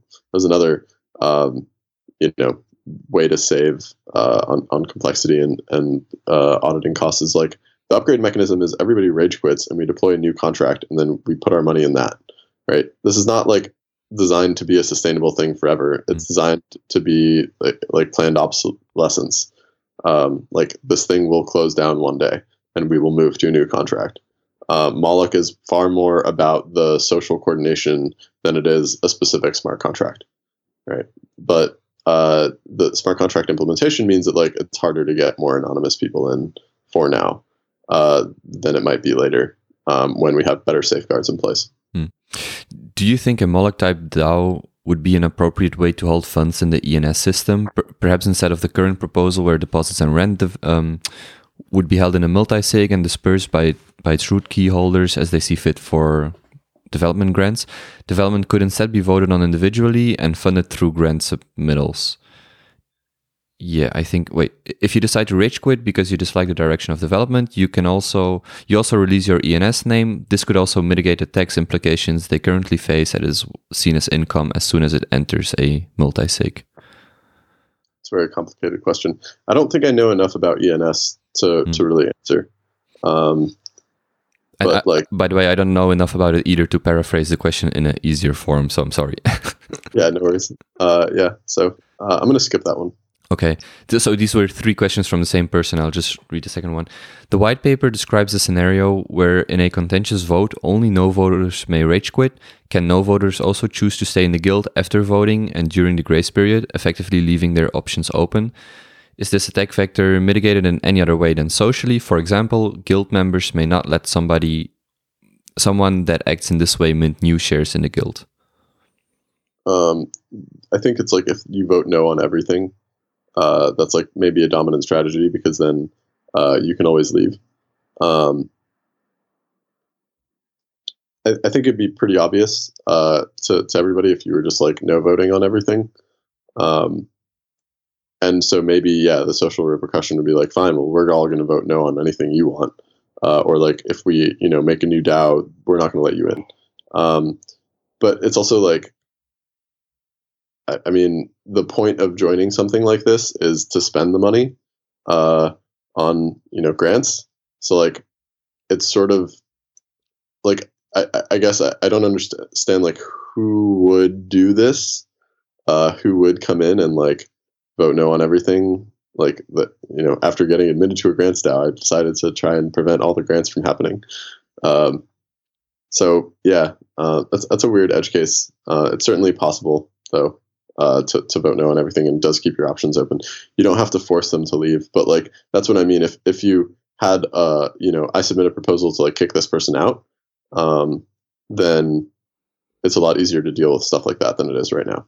But I'm I'm enjoying. I didn't want to put a lot of things in in the first version without having these discussions because having these discussions has been really helpful and like trying having a lot more people like simulating um, you know different game theoretic edge cases is really helpful to understand what to prioritize for the next version hmm Just wondering, where does the main conversation happen? Is there is there is it a group? Is it some Discord channel? Where, where is it actually happening? there's a telegram group Okay, that's that's the main source. There's a Telegram group. it's small enough it's you know 22 people right now so it's uh, there's not a lot of overhead uh, sometimes we move discussions like we we had a, really funny discussion about you know whether or not we should let ryan Zurrer in uh, Mhm. Wanted to join. Uh, and you know people sort of collectively decided uh, you know some people wanted yes some people voted no. We all sort of shared our opinions. Um, after seeing our conversation uh, publicly people sort of changed their opinions. Uh, weren't as excited about having him in. Um, seemed to recognize that he was playing a game. So, uh, you know, like I forget what I was saying. Uh, yeah, the discussions. Yeah, so so we we used some other tool where people could like signal yes and no. I forget what it was called, but um, it was also a private group. Hmm. Um, and then we'll probably have like uh, I was talking to Relevant, talking to some other sort of like thr you know uh, discussion platform things to to you know link those to the proposals on our site. Uh, ideally, you'd want to have uh, like a forum where like there's a post for every proposal, and then they can have threaded discussions within that. Um, but then you might also want to flag, which is like some of these are public and some of these are private uh, to people who are already in. Hmm. Uh, some of these are just like you know welcoming community feedback. Like we're thinking about doing a grant for this. Like, what do you guys think? Community like help fill in the blanks of what we understand. If the Moloch DAO fails, what what would be the cause of that failure? Probably we let somebody in that defects and spam, or like we all just piss each other off somehow and like everyone rage quits, uh, or like um, I do something dumb publicly and like people don't want to associate with Moloch anymore. Uh, like these are these are you know all things to consider. This is a more general question from the same guy who asked the two longer questions. Do you think that the lack of price promotion by the Ethereum Foundation and leaders in the space could be out of fear of being accused of promoting Ether as a profitable investment and thus a security, rather than thinking price is not important to security or of the network? Perhaps what you are doing by independently independently saying these things is exactly what the system needs, as the core devs cannot do it themselves. Actually, I just figured out this question is not related to Moloch DAO. I just forgot to put it in with the other question. So this is probably this is on the ETH price and the security yeah. issue. Uh, maybe um, if you know if the Ethereum Foundation was like championing, hey everybody, buy ETH. Like we want you to raise the price of Ether uh, to make it more secure, right? They might have some trouble. Um, so maybe it has to be somebody else, right? Has to be like the court jester or whatever, right? Like uh, you know, I run the porn company, and I come out there and just start making sense all of a sudden.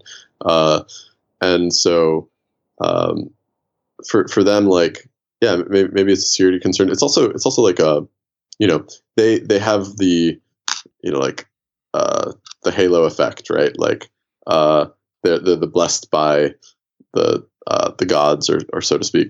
Um, so it's hard for them to like you know they have to manage their perception very carefully, right? And like the price conversation is something that's like pretty nuanced. And like the reason that I, I wanted to talk about price appreciation was to separate the two categories of price talk.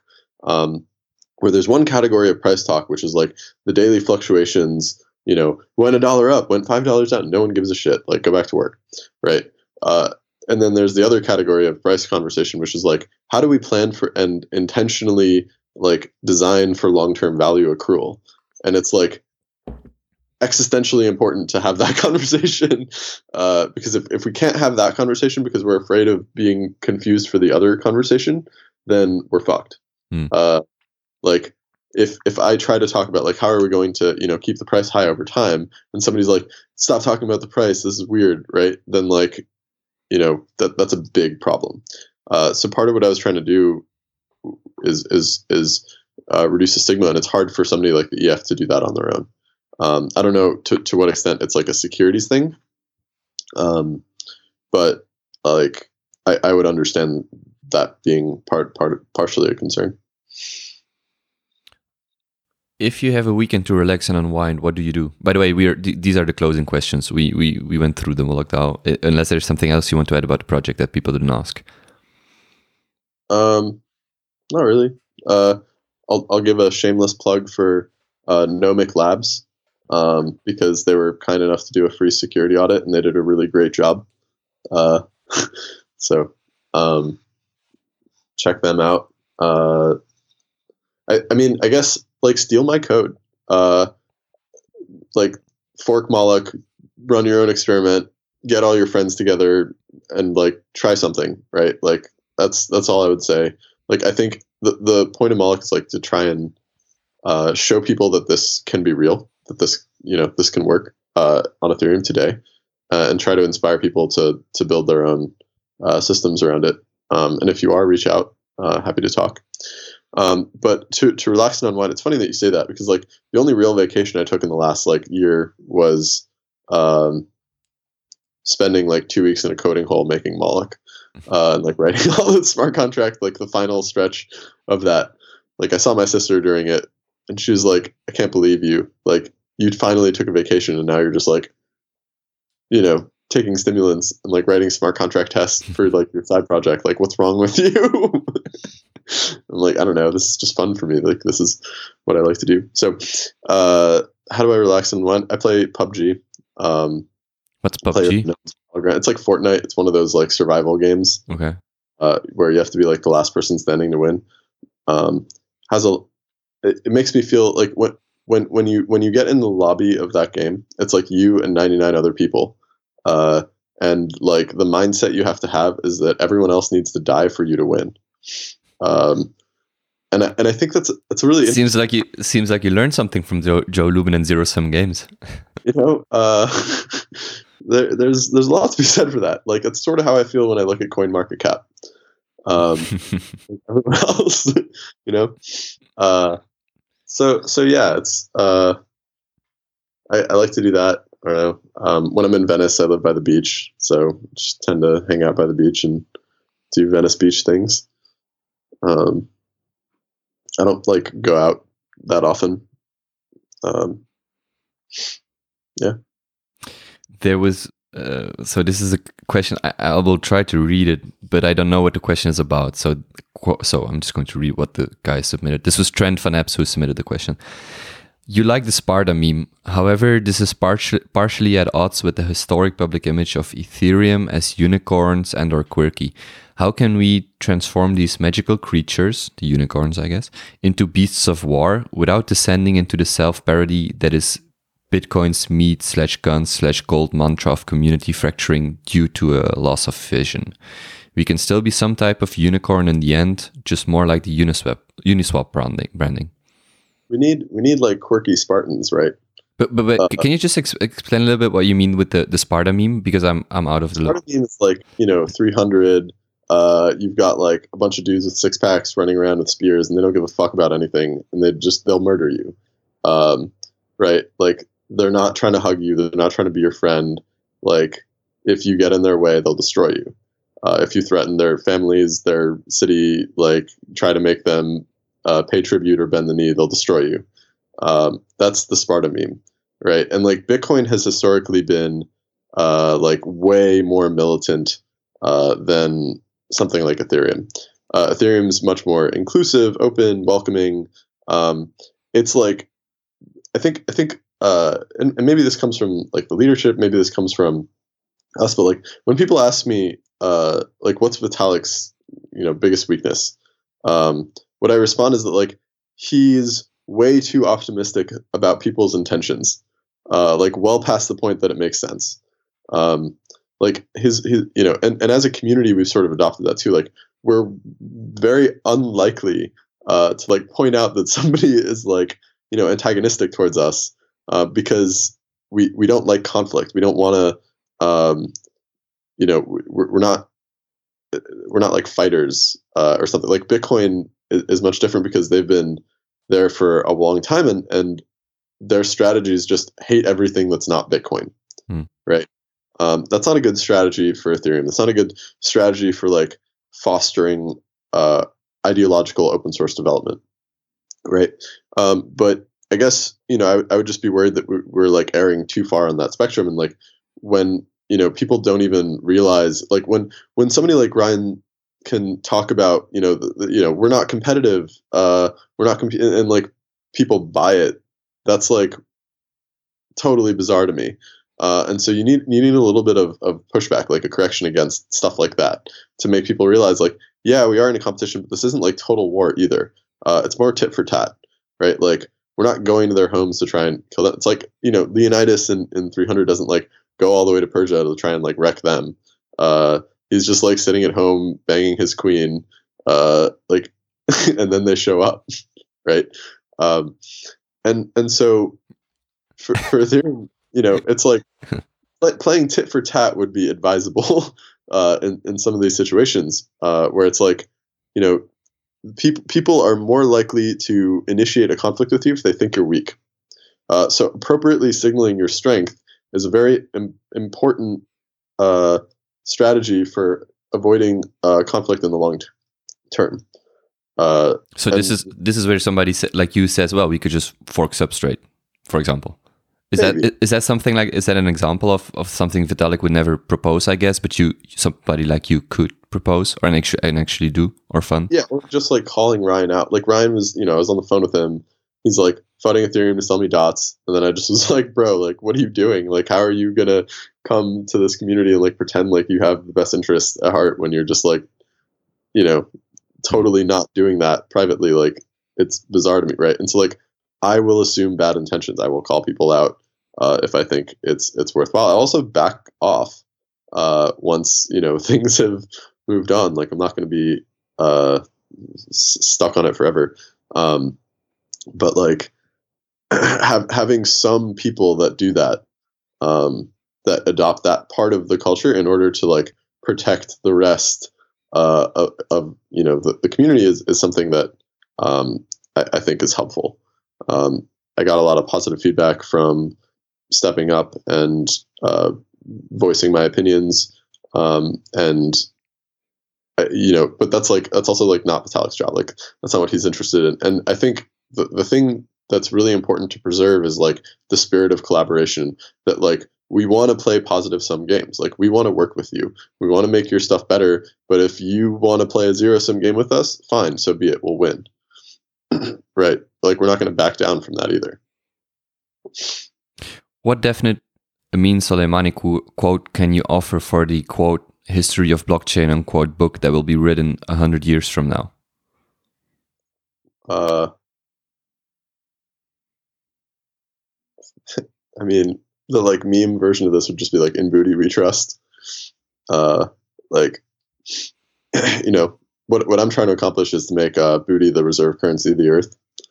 Um, so, yeah, in booty we trust. Do you consider yourself a transhumanist? And and I had I had to Google it just to be sure for people listening. Transhumanism is a philosoph- sorry is a philosophical movement that advocates for the transformation of the human condition by developing and making widely available sophisticated technologies to greatly enhance human intellect and physiology, according to Wikipedia. So, do you consider yourself a transhumanist?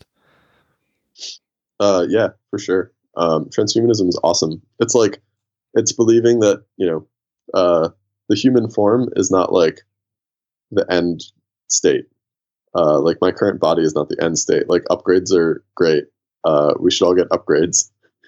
Um, like, I, I I've had really funny conversations with transhumanists in Berkeley that like, uh, they they don't like girls with fake tits, uh, which I think is really funny because you know they're all about upgrades. uh, but they don't see the the, the dissonance there. Um, yeah, I, I want to get like laser eye surgery. I want to live in a world where like if you don't like your body, you can just get another one, right? Like that wait, wait, fun. wait, wait. Those are two very different things, right? Laser eye surgery and then getting swapping your body. Those are that's a big leap. Is it, is it, it's just the further end of that spectrum, right? It's like, what's the next step? Yeah, right? but it's a big spectrum, I would say. Yeah, yeah, it's a big spectrum. It's like, okay, you know, maybe I want to like dyeing my hair is like kind of transhuman, right? It's like, uh, I no, now wearing glasses wearing glasses, right? And then it's like, okay, well, how do you keep this going, right? Like, what's next? Uh, well, now you have like designer babies um, that you know use CRISPR in China to like uh, eliminate AIDS. Um, like you know they, they can't get HIV because they have built-in protection. Well, that's great. Like, why not keep doing that? Um, why why use vaccines? That's like such a crude tool in order to to eliminate disease. Like, okay, well, when once we're done eliminating disease, like, well, then what? Uh, let's you know live longer, be healthier, uh, like I want, you know, what if I want wings? Like that would be great. Uh, why shouldn't I have wings? I, I'm uh, I'm not sure if you have children, but assuming you don't, like what what color of, color of eyes will your firstborn have? I have uh, browns-ish, like hazel eyes. So um, I don't know. Depends. Um, like uh, I like green eyes. I like blue eyes, but like I don't really know. I, I guess I don't have a strong opinion on like eye color for my kids. All right. I'd be more on like the like imagine you have a child, right? And you have the option to make them like 10% smarter, right? Uh, and you don't take it. And imagine the conversation that you have with your then 15 year old child once they figure this out and they're like, you could have done it. Like, why did you put me at this disadvantage? I hate you, right? Uh, and so it's like everybody's going to do it uh, because there's no good reason not to if you have the option. Um, it, so like, I, th- I think it's inevitable. But that, I mean, I agree with, I agree with the outline of your position, but that specific case is not really true. I mean, if it, there's no reason to assume that it, let's and let's use IQ as a rep. I mean, this is a very bad reference, but but still, there's no reason to assume that somebody with a 10% higher IQ is any happier as a person. I mean, so there's there's right. a, there, there's a minimum, of course. Like I think if your IQ is 70, you, you might argue that it's better to have 100 or 110. But I mean, you, you could perfectly make the case that being smarter or, or more gifted in any way is not necessarily like you know. Just the other week, I saw this video of a, like a seven year old kid, and he's he turns out to be like this super sprinter. Like I would never want to be that guy. Like like that that kid, like seven year old. The whole world knows you and has expectations of you. And you could argue, look, we made you 20 percent faster than any other kid, and that kid might up being the most depressed kid ever. So I mean, I, I, I agree with the outline of the idea, but that specific case, I wouldn't really use as an example because you, you just can't say that that kid would benefit from the 10% increase in intelligence. No, that's true. And like it tends to be the other way around, right? It tends to be that like the smarter you are, the more depressed you are. Yeah, exactly. Uh, so like if you don't know what's going on, like ignorance is bliss. yeah, right? exactly. Like, this is great. like like Uh, why didn't you make me 10% stupider? It's like it's probably a better discussion to have. Yeah. Um, I, I I mean I guess my point is that like uh it's it's also really hard it's it's really hard to know um in advance what what effects th- these are going to have on the t- trajectory of your life like the the probably the thing that you're trying to optimize for is like fitness or you know some some like category of like genetic fitness where it's like I want you to have whatever you need to like make it to the next round uh and like become a you know well situated adult in society that uh you know can find a mate and reproduce and and so forth um, and like be healthy and and and raise your kids right? That's like what everybody's been optimizing for as long as there's been people. Uh, so providing a tool to optimize further for that uh, i think everybody would take it Hmm.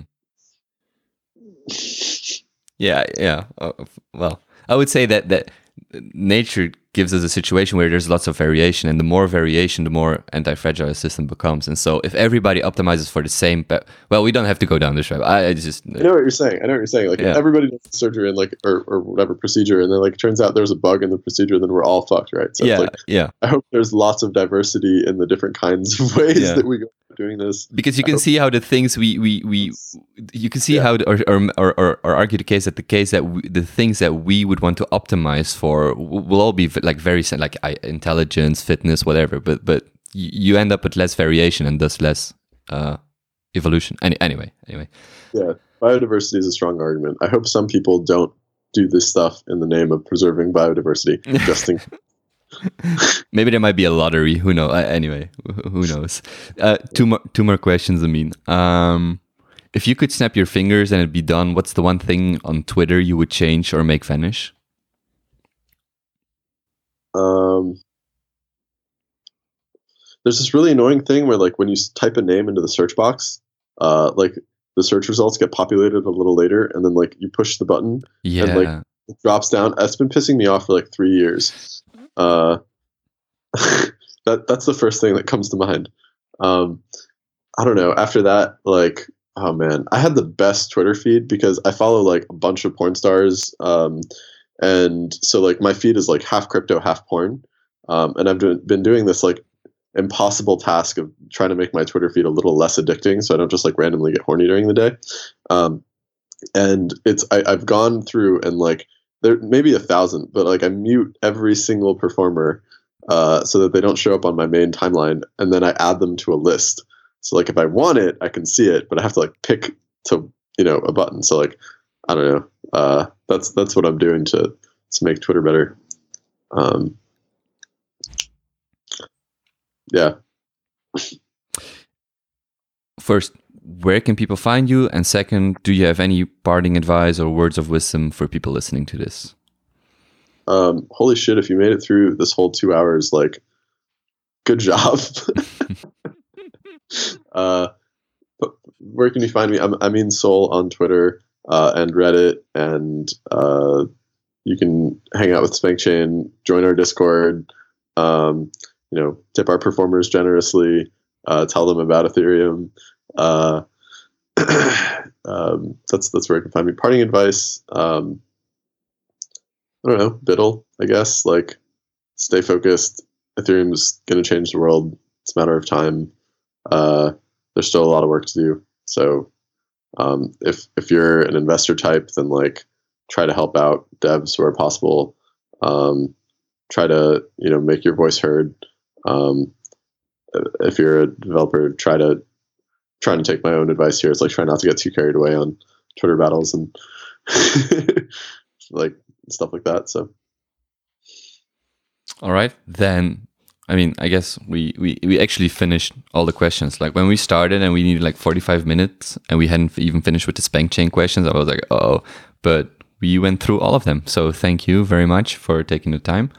Um, and Yep. en- enjoy Washington DC. I would say, and thank you for everybody who's listening or reading this uh, for submitting the questions and being part of this. It's great to get the feedback we had so far. So yeah, Thanks for organizing and uh, getting the questions and for taking your time uh, to sit down and, and talk to me. Uh, I really appreciate it.